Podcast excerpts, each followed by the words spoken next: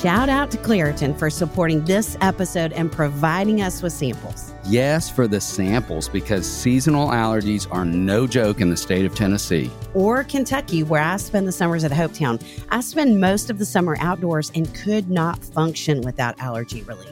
Luckily, for those of us who live with the symptoms of allergies, we can live Claritin Clear with Claritin D.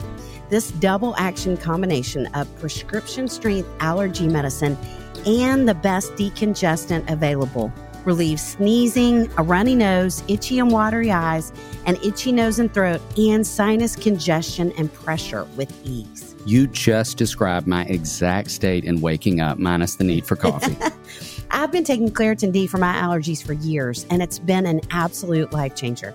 I can be outside with the kids at camp without my eyes watering like a fountain, and I can speak without feeling like a frog has jumped into my throat.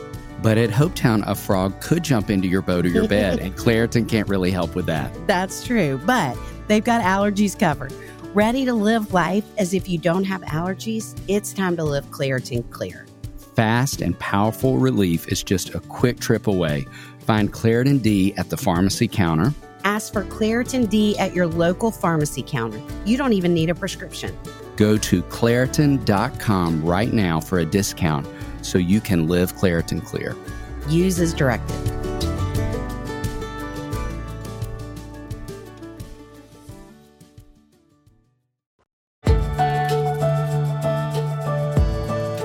Welcome to the Raising Boys and Girls podcast. I'm Sissy Goff. I'm David Thomas. And I'm Melissa Trevathan. And we're so glad you've set aside a few minutes to spend with us today. In each episode of this podcast, we'll share some of what we're learning in the work we do with kids and families on a daily basis at Daystar Counseling in Nashville, Tennessee. Our goal is to help you care for the kids in your life with a little more understanding, a little more practical help, and a whole lot of hope. So pull up a chair and join us on this journey from our little yellow house to yours. The Raising Boys and Girls podcast is brought to you in partnership with Minno. Minno provides meaningful screen time and shared experiences for families to help you grow in your faith together. Check them out at podcast.gominno.com. That's podcast.gominno.com.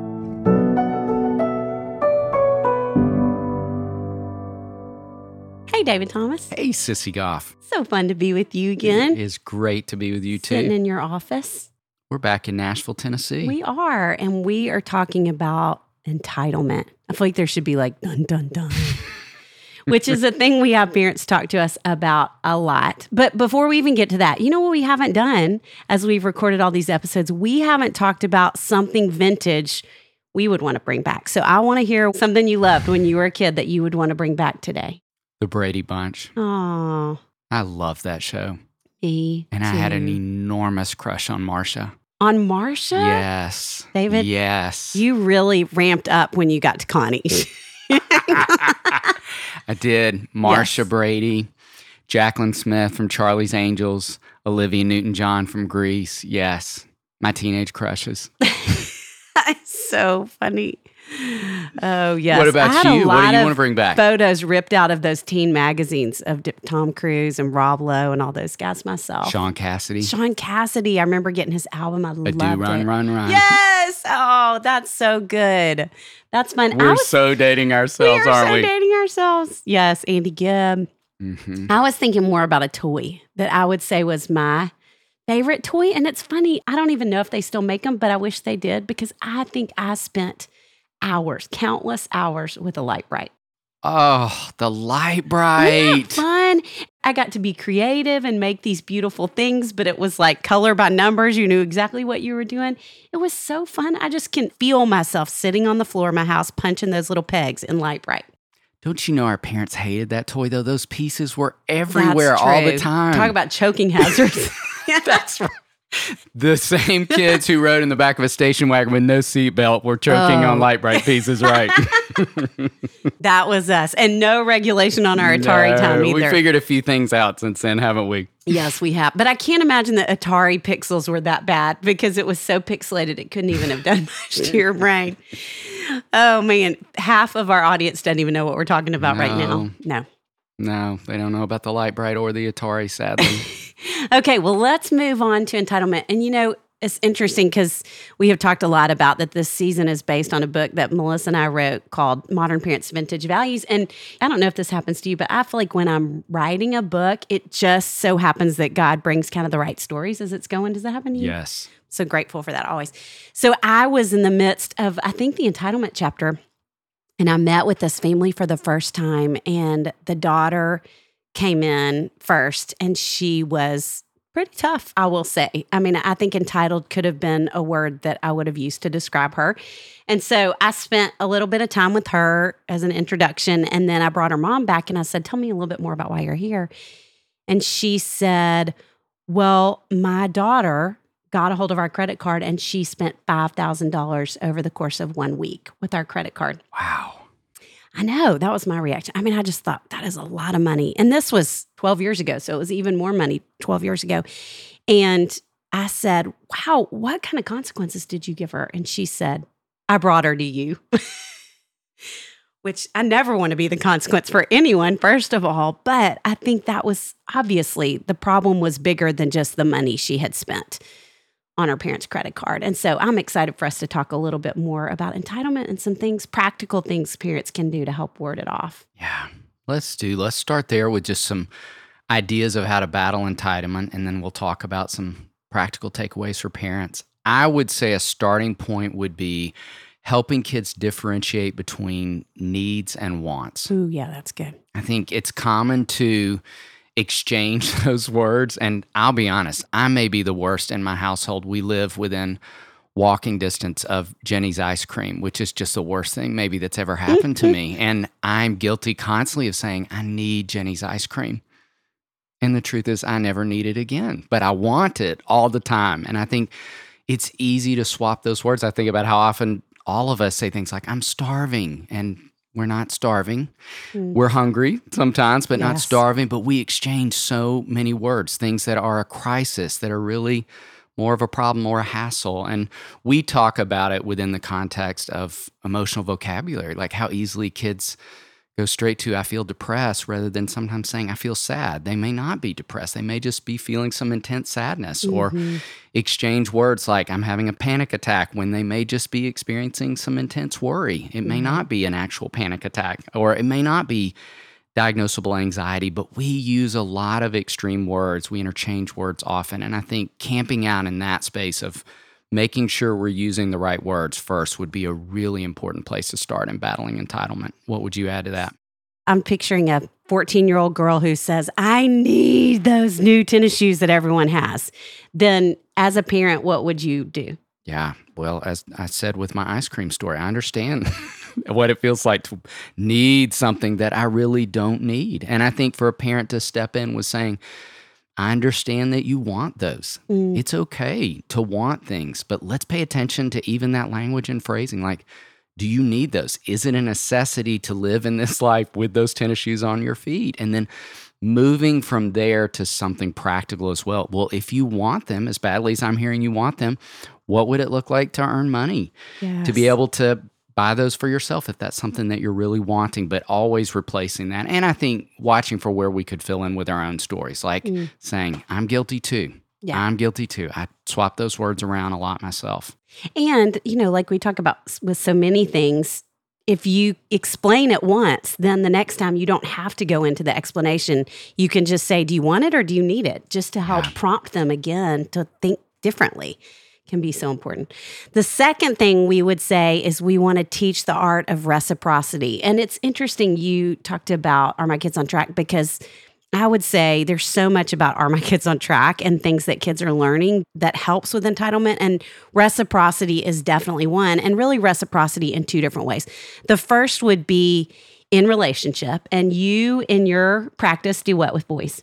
I throw a Nerf football back and forth to help boys get that natural rhythm of conversation and the back and forth and learning to talk and listen, learning to ask questions and answer questions. Yes. And I use a tennis ball in my office a lot with girls. And developmentally, kids truly believe they are the center of the universe. And so they're not going to be aware of asking questions, listening to the other. Now, we can start teaching them that early. I mean, Henry already learned he says, How was your day? And then he runs off to play with Legos while someone's answering. But at least he's asking. I love that Kathleen and Aaron are already asking the question.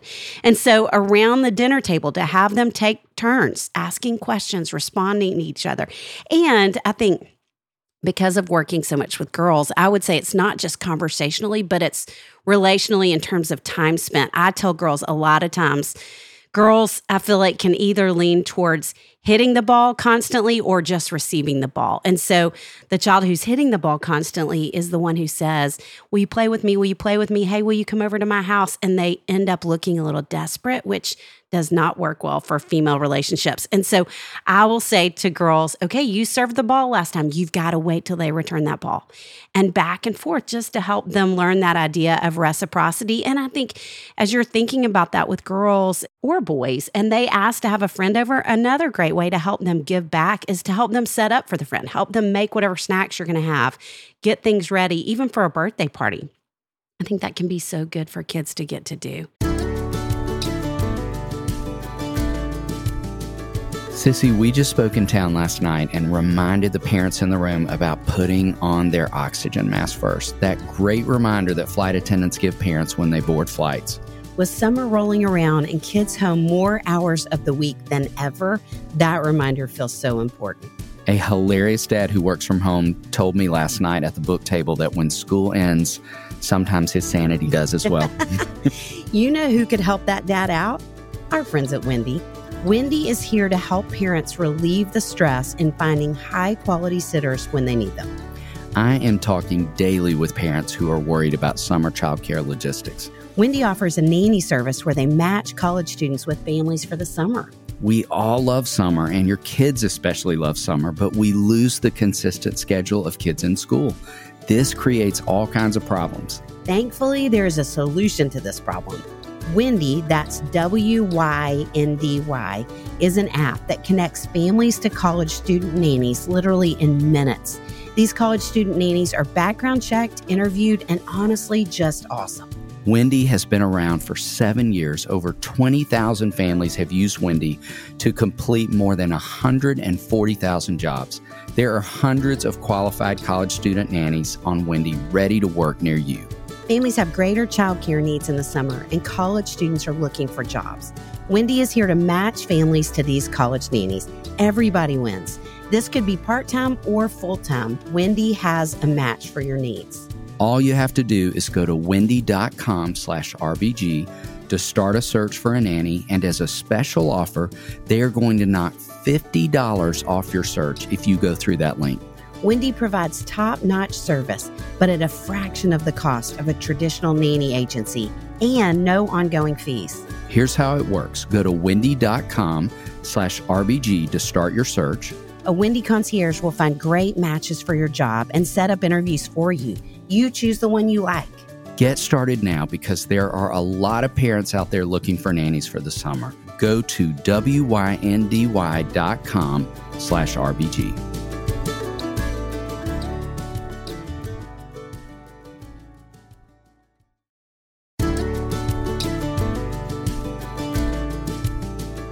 David, did you get your taxes finished? what did you say? what are you eating? Okay, I am obsessed with these new Chipotle barbecue kettle chips. Will you share?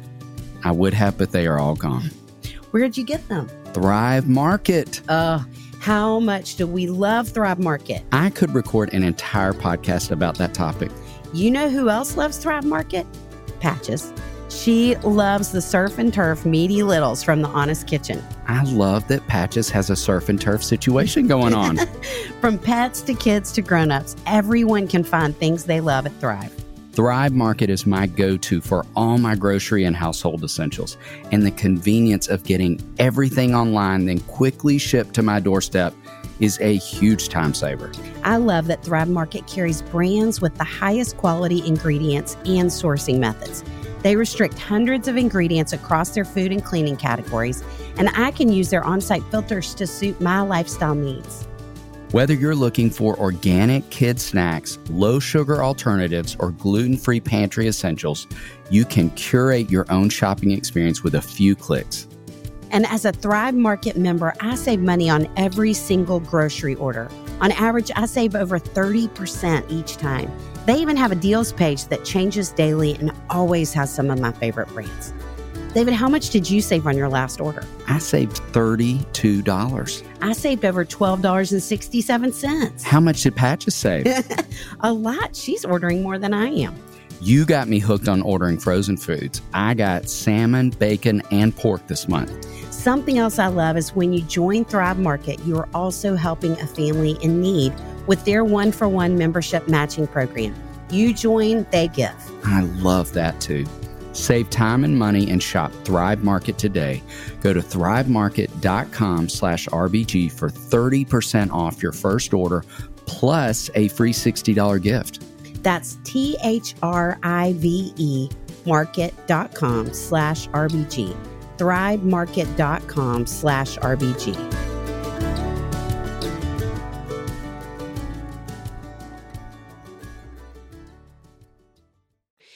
And the other way we would talk about reciprocity is in perspective. And that goes back to another milestone that's ownership. And I think when we're not helping kids find their way to ownership, it leads to entitlement. When we perpetually see kids as the victim, and sorry, I'm I'm picking on probably a lot of you or a few of you out there right now, and there are a lot of kids that we both talk to who say things like, I'm always the one left out. I'm never asked to do anything. There are certain kids that will be left out a whole lot more. But if your child is using words like always, that typically is just that overestimating the problem. And especially if they're anxious, because anxiety significantly impacts our perspective. And I will never forget the sweet, sweet family, and their daughter was coming to Daystar, and she was in a group, and her mom called me and said, you know, she just feels like she's not connecting with anyone in the group. She feels like they're all closer to everyone else than she is, and she's just having a hard time. And she walks in and no one speaks to her. Well, this group happens to meet at my house, and I walk in and no one speaks to me because they're adolescents and they're narcissistic, which is definitely a thing. And I specifically have watched them be really excited for her to be a part of their group. I watched them ask questions. And so I tried to say to her mom, because this is a scenario that has repeated across a lot of different places in her life. And I said, I really want you to challenge her that it could be perspective. And I want you to think about that it might be her perspective. She called me again two weeks later, said the same story. And I had specifically watched in that time and it didn't happen. And then she ended up dropping out of group. Mm. And I will say, not to pick on, but there are certain Enneagram numbers that I think can lean that way. I have a friend who said, she was a certain number. I'm not going to say what they are, but you know if you're listening. And she said, it's like we're always in the wrong line. And I think that hmm. is often that kind of victim mentality, not intending to. And so with your kids, you want to realize, I think we got to be better detectives. Mm. We've got to see if there might be more to the story and even ask them questions like that. And I think we also want to ask other sources. Call the teacher. What's happening at school? Tell me about our friendships and trust the answer that the sources give you because we don't want to just trust their perspective. And I think a great thing to say to kids in those moments is it feels like blank, but the truth is blank where we're still acknowledging their feelings, but we're getting them back to a place of truth in their perspective. That is so important. I love that you shared that. I would say another weapon against entitlement is gratitude. Mm. It's amazing to me how gratitude is the solution for so many things. Even yes. when you were talking about anxiety, we talk about how gratitude resets the brain when we're stuck in those looping thoughts. And I think gratitude is a game changer with kids who are struggling with entitlement. And as we say so often, it really starts with us. It starts with us modeling gratitude, being reminded, as we taught before on this podcast, that kids learn more from observation than information and watching us. And I would say, as parents, think about all the exchanges you have over a course of a day when the barista at Starbucks hands you your drink to be able to model gratitude in that moment. I'd also challenge you to think about what happens when the barista hands you a drink that wasn't prepared correctly yes. and how you respond in that moment as well. We've got opportunity on both sides. And, you know, Sissy had this really interesting experience in a 24 hour period where I sat front row to two different parents who were struggling themselves a lot with regulation, not modeling gratitude, modeling the opposite. And one happened here in our office, sadly. I was coming down the stairs a little while back. I'm, my office is on the second story of the house, heading toward our front office, and I could hear the voice of a mother I had met with to do an assessment who interestingly enough brought her eight year old son who was struggling a lot with regulation. Mm. and she was obviously frustrated that she couldn't get a after school appointment in the exact time slot she was hoping for. I knew this because i could hear it from the second story of the house. And the ironic thing was i was walking down the stairs carrying a feelings chart that one of our coworkers had left in my office to return and as i rounded the corner and she was yelling so loudly at our office manager i didn't realize till i turned the corner that her son was standing right next to her mm. watching this exchange so, you know, a lot of the work that we do is helping kids learn to regulate. Sometimes I just accidentally help parents learn to regulate too when they forget how to do that. And I slid that feelings chart right in front of her that was in my hand. And I said, Oh, no, no, no, no, no. And I looked at her son. I said, I can tell your mom is feeling really frustrated right now. And she's going to take a break for a little while and then call the office back when she feels calm and mm. talk about the appointment. And I gave her a look like that is your only good option right now. And shockingly, the very next day, I was at the airport heading out to speak, and there was a dad in the airport who was obviously frustrated and voicing all of his frustrations to a gate agent with his young daughter standing right there, mm-hmm. yelling and screaming and highly dysregulated. And I felt like I was trying to compensate. So I was modeling so much gratitude with the gate agent as soon as I got to this person. I was like, You're doing an amazing job. I can't imagine how difficult it is to be an airline employee right now. I even laughingly said, I bet the only creatures you want to interact with are the emotional support dogs right now. the gate agent looked at me as if to say, Oh, you've no idea. I bet. You've no idea. But my challenge would just be let's pay such close attention to what we're modeling in front of the kids we love. And hear me say, it is a normal human experience to get frustrated, to feel angry. Let's model regulation in front of our kids mm-hmm. in those moments so that we can mm-hmm. get back to modeling gratitude. Let's remember, as was happening with that last exchange, that gate agent is not in charge of the FAA or the entire airline. Like they didn't deserve all of that. And so let's model the gratitude they would deserve in the sense of this is a hard time to be an airline employee. Yes. And what does it look like to model in front of our kids what we're wanting for them? Mm, I love that. I read a quote this morning that is by my favorite writer, Frederick Buechner, and mm. he says, We learn to praise God not by paying compliments, but by paying attention. Which Wow. feels like such a piece of gratitude to me that when you stop and notice that that's happening with the gate agent, or even when we're on a walk with our kids and we stop and notice the sunset, whatever it is, that when we're paying attention, it does seem like it leads to more gratitude, which helps shut down some of that entitlement. Yeah, I love that. It changes us. It does. We are so thrilled to be partnering with our friends at Minno to bring back the Raising Boys and Girls podcast. We all know that devices are here to stay. So if you want to make screen time meaningful for your kids, Minno is for you. A new streaming service designed just for kids. Minno has over 2,000 episodes of fun and faith filled shows that have been carefully curated by moms, dads, and church leaders so it's safe for your family. Check them out at podcast.gominno.com. That's podcast.gominno.com to start your free trial. So let's talk about a few practical takeaways. All right, Can I throw out one? please. The first would be involving kids in fundraising.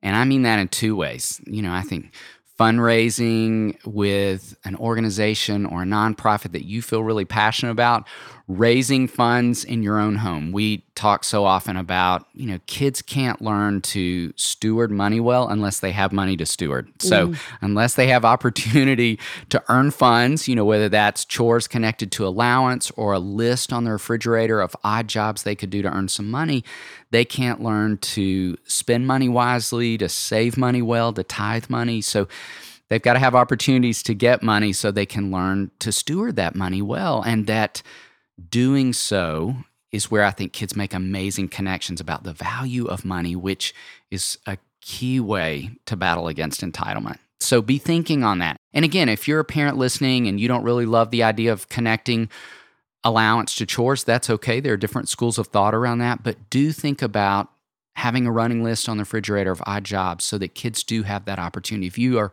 parenting adolescents, be thinking about part time jobs your kids could do. If they're too young to be employed by a company or a place, they could still do babysitting or yes. car washing or lawn mowing opportunities where they get to earn money, where they get to work under other authority, where they get to steward money and learn the value of money. Even lemonade stands for littles. Yes. Can certainly do the same. Yes, I love that. In addition to fundraising, I would say bring them in on the gift giving. I cannot even count the amount of families I have sat with. Actually, it's one of my favorite questions. As we're nearing the holidays, I will typically say to kids, So, what's the process of getting your mom a Christmas present? And I'm saddened at how often kids will say, Well, my dad goes out and gets that and puts my name on it really, we would encourage you not to do that. Let them be a part of the gift giving. We know families who the kids earn extra money to buy gifts for their friends. You may not feel like you need to do that, but I think at least talk about a budget with them for family members, for friends. Let them have access to that money and let them buy gifts because it means so much more to them to have given to their parents. Christmas morning will be so much richer for them. And just for the sheer purpose of having to think about someone else is really so important for kids. I will never forget the gift I was most proud of as a kid. I saved up money and bought my mom a purse. Who knows if she wanted the purse, but I thought she did. And I was so excited about it. And it meant so much to me. And and I think we want to give kids that opportunity. And I think even with single parents, it can be an amazing thing to help them and to have other people who help them initially. And often they'll take it on on their own. Like we have a dear friend who told us an amazing story just recently, or told you one. Will you tell him about that? I'd love to. She's one of the most amazing moms she we is, know. Yes. And she has an extraordinary oldest daughter who recently went to college, who you know and love. And she has, as is the case, I think, for a lot of firstborn girls in particular, been quarterbacking a lot of the gift giving to their mom over the years. And now that she lives in another state and is not there, her second brother, next in line, took up the banner of mm. celebrating his mom's birthday. And he. he told me that he knew she loved Target. So he is 16 and drove himself to Target. And he said it got a little overwhelming when I was pushing my cart into the women's section and I ended up in the bra section. Mm. I know. Teenage boy stuck there and he's like, How in the world did I find myself here? And he got himself out and then asked for help and said, I'm here to buy a gift for my mom. And will you help me out? And the worker helped him pick something out for his mom. And then he came home and FaceTimed his amazing sister who said, okay, here's where the streamers are and get the paper out and do this and coached him through executing, decorating the kitchen so that when his mom came down the next morning, she could feel celebrated in her birthday. And I love that story for a thousand reasons. And she's so thoughtful. She may have come up with it the first time herself, but I think it's just as likely that a grandparent suggested her taking that on and helped her buy the first gift or decorating the house, or one of her mom's friends did. And so if you're listening and you have a friend who's a single mom, talk to their kids, take them to go shopping somewhere. Yes. I have done that with kids that I counsel. I've even prompted them on some ideas. Yes, because I think it's just so important. I even took Henry. I don't know if I told you this. I, I took Henry this past Christmas to Target myself and decided we were going to do this every year. And I was going to let him buy his mom and dad a gift that would be a surprise to them so he would feel the ownership of it. And I quickly decided that they were going to both end up with excavators if I didn't say, okay, here's the department we're going. And so, barely two, I guess, at the time, I had him pick out pajama pants, but he got to pick the design for the pajama pants. So he was excited about that on Christmas morning. So we can start really early with that, but we want to help them participate in gift giving. Yes. What would you add?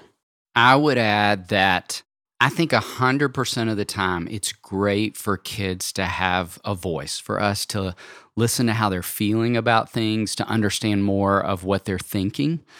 And at times, I think it's great for kids to have a choice. You know, picking out whether I want to wear the green shirt or the red shirt to school today. Even at times, getting to have some ownership in what's coming for dinner and maybe help in preparing that meal. And then I think there are times where kids don't have a choice. I talk a lot with parents about that, that there are times where kids have a voice but not a choice. And I don't know in this day and age if that's as popular an idea because I think we probably do a lot more of letting kids have a voice and a choice in every single thing. And we talk so much about how giving kids too much power creates what?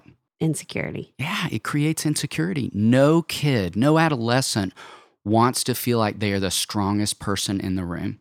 They want to feel like the grown-ups are the strongest people in the room. They're the strongest person in the room. They're in charge of taking care of everyone, mm. and we don't even though they'll push for it sometimes. Yes, yes. adolescents especially, yeah. absolutely, but they don't want to be. And so, think about that in so many different moments of life and where again we want to always hear from kids but we don't want to let them be in charge of some really big decisions. And i was talking with a family the other day they're interviewing for private schools and the mom said i think he should get to pick. And i said i want to challenge your thinking on that and say i think he should have a voice in that decision. I think you should absolutely hear all of what he's thinking and feeling but if he picks the school instead of the grown-ups picking with his voice as part of the equation, he's going to carry the weight if he ever feels like I picked the wrong school if I'm solely responsible for this decision.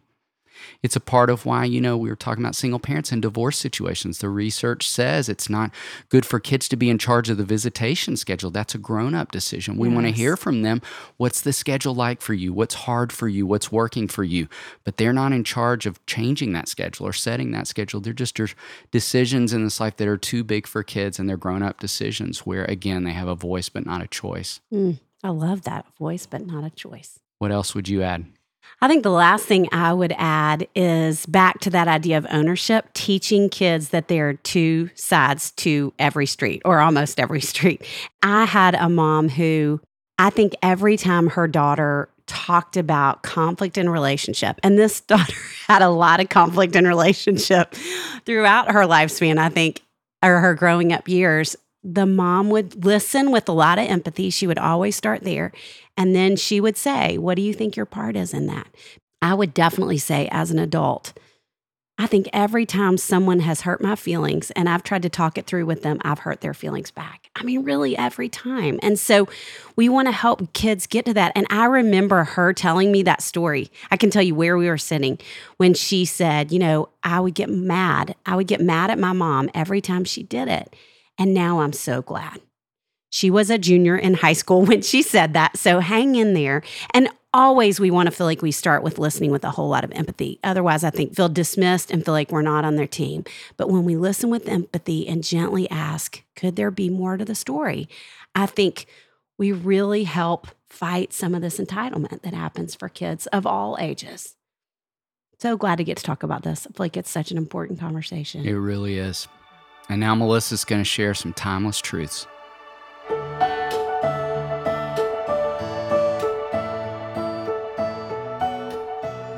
Paul says in Philippians 4, verses 8 and 9, summing it all up, friends. And let me just say, friends, I'm not going to sum it all up, but I really love what Paul says here. He says, friends. You'll do best by filling your minds and meditating on things true, noble, reputable, authentic, compelling, gracious. The best, not the worst, the beautiful, not the ugly, things to praise, not things to curse. Well, that's quite a list there. And then he goes on to say, Put into practice what you have learned from me, what you've heard, what you've seen. Sissy and David again have spoken about that, about how your kids will watch you, times of entitlement that you've had, and lots of examples that they gave. Paul is saying with such confidence, but I believe with a humility, with a humble confidence, that put into practice what you've learned from me, what you've heard, what you've seen, what you've realized. But the word that stands out to me is a word that I use a lot in the summertime with the kids when we were at camp. It's not exactly a warm word. It's not one that really puts a smile on your face when you hear. In fact, many times when this word was used, we have memories of, oh no. The word is practice. Practice. And this is what Paul says in this scripture practice. Practice what you've learned, what you've seen, what you've heard, what you've experienced. In the summer at camp, I use that word a lot. Okay, we're going to practice. This week it's just practice because so often when we're trying to teach a truth or we're wanting our kids to perform in a certain way, it becomes such pressure. And practice takes away some of that pressure. It leans more, I believe, toward grace. It's doing something over and over again until you become more accomplished in it. I really literally looked up 45 scriptures that the word practice is used. That's what I encourage the kids. Practice kindness this week so as not to just say, all right, be kind. It's very important to be kind. And come on, so legalistic. God knows we're going to fail. He didn't say, become skilled at being humble. He didn't say, try to understand all these things I just said. He didn't say, master humility. He said, practice it. So I feel like the word practice is a very inviting word. It's sometimes we don't want to do it, we want it to just happen. Practice free throws. Some of you remember that when you were younger. You didn't just stand at the line and hit one after another. You practice. You became better and better, or you quit. Practice cooking. How many of us say, Oh, if I could just cook like my mother, or I could cook like the lady down the street? And every time I moan and groan about that, my mother says, It just takes practice. Just do it. Well, I'm not exactly sure what the opposite of entitlement, and I've mentioned the word humility. And that's where I feel like I would land right now. So it would be more of practicing being humble, practicing kindness, practicing gratitude. And it's not so much stressing, do not be entitled. Really, when it comes down to it, at least for me, my whole life is a practice until the day I see Jesus. And even in the midst of my failures and how I have missed so many free throws, I never learned to play the piano, and I haven't even started really learning to cook. I will be accepted. Your children will be accepted because there is one who is perfect, and even he did not have a sense of entitlement.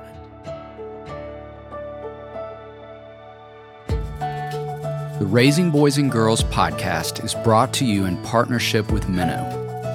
Minno helps you make screen time meaningful for your family with shows kids love and values parents trust.